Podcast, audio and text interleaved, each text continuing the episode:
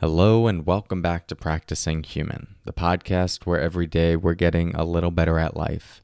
I'm your host, Cory Muscara, and in today's episode, I'm going to share with you a chanting sound that you can use to develop greater calm, ease, and also start to release and heal some stuck trauma if it's there.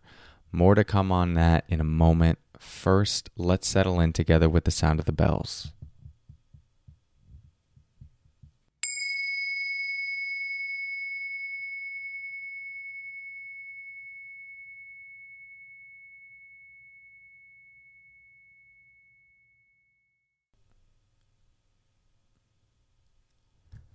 So, have you ever had a gut instinct? I'm sure you have. It's that feeling that arises in our belly that tells us something is off or that something is right. It's often where we feel a deep sense of trust or intuition or fear. Now, this gut response isn't just some mystical occurrence.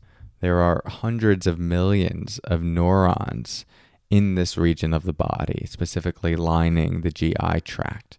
And they're responding to the world around you just like the neurons in your brain would be responding, which is why this area is, is often considered the second brain.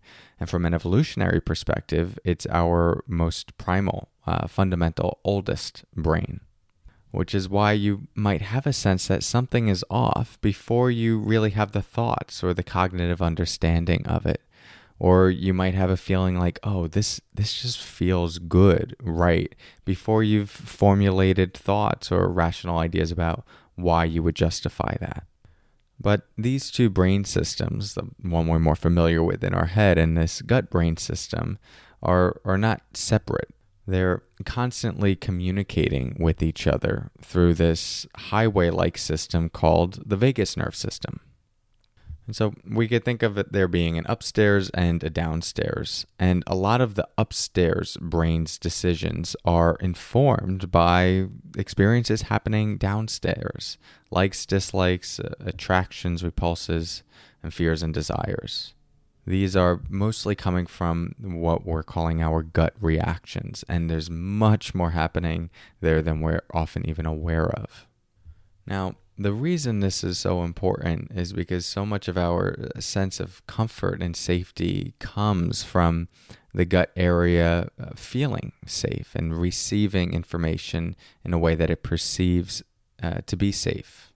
But when it is overloaded with stimulation and information, it can be such a painful and dreadful experience that the response of the system is to shut down, to uh, immobilize. And we essentially cut out this experience from our awareness. In other words, we stop receiving information from our gut brain up through the vagus nerve to our more evolved brain.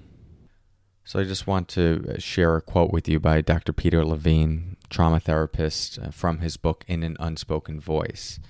And he says, in, in order to prevent trauma as well as to reverse it when it has already occurred, individuals must become aware of their visceral sensations. In addition, our gut sensations are vital in orchestrating positive feelings of aliveness and in directing our lives. They are also the source of much of our intuition. In states of immobilization and shutdown, the sensations in our guts are so dreadful that we routinely block them from our consciousness. But the strategy of absence only maintains the status quo at best keeping both brain and body hopelessly stuck in an information traffic jam. It is a recipe for trauma and a diminished life, a cardboard life. So just notice what it's like to, to listen to that. Notice if any of this resonates.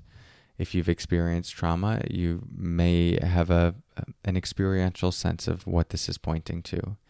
If you haven't experienced significant trauma, chances are you are familiar with what it's like to experience intense sensation in the body and to numb, turn away, or distract yourself.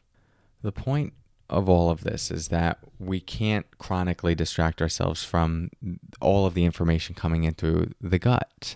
And if we do, it's just going to lead to greater numbness and less pleasure and joy and aliveness and intuition and fluidity. And vibrancy. So, how do we work with this? There are a lot of different strategies and a lot of ways to also activate the vagus nerve.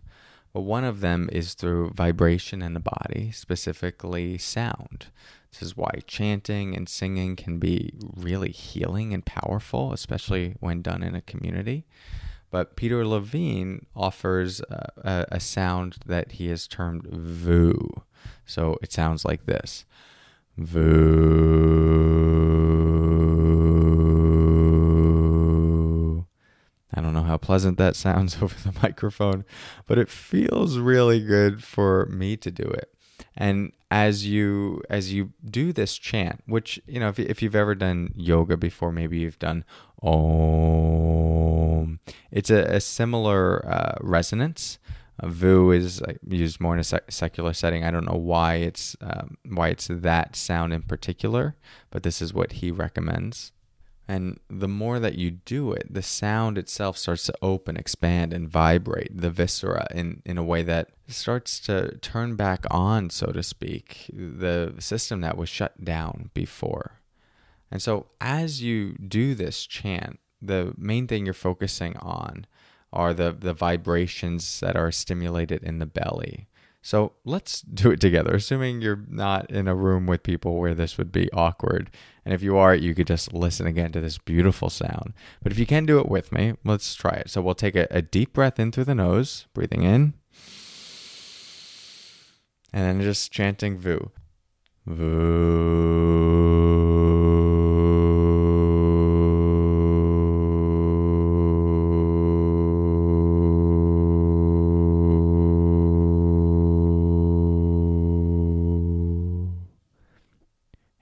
That all the way until a full completion of the exhale. You can let there be a pause if there is, and then wait for the next inhale to arise organically. And then you repeat the VOO sound again. As you're doing this, you're bringing awareness to your body, but specifically your abdomen. And it's still a mindfulness practice. You're bringing the same quality of awareness, attention, and presence to the experience uh, but the experience here is the vibration of the sound moving through you. And you might even hear a, a, difference in my voice right now as I'm talking. At least I can hear and feel it. It's slightly more uh, deep.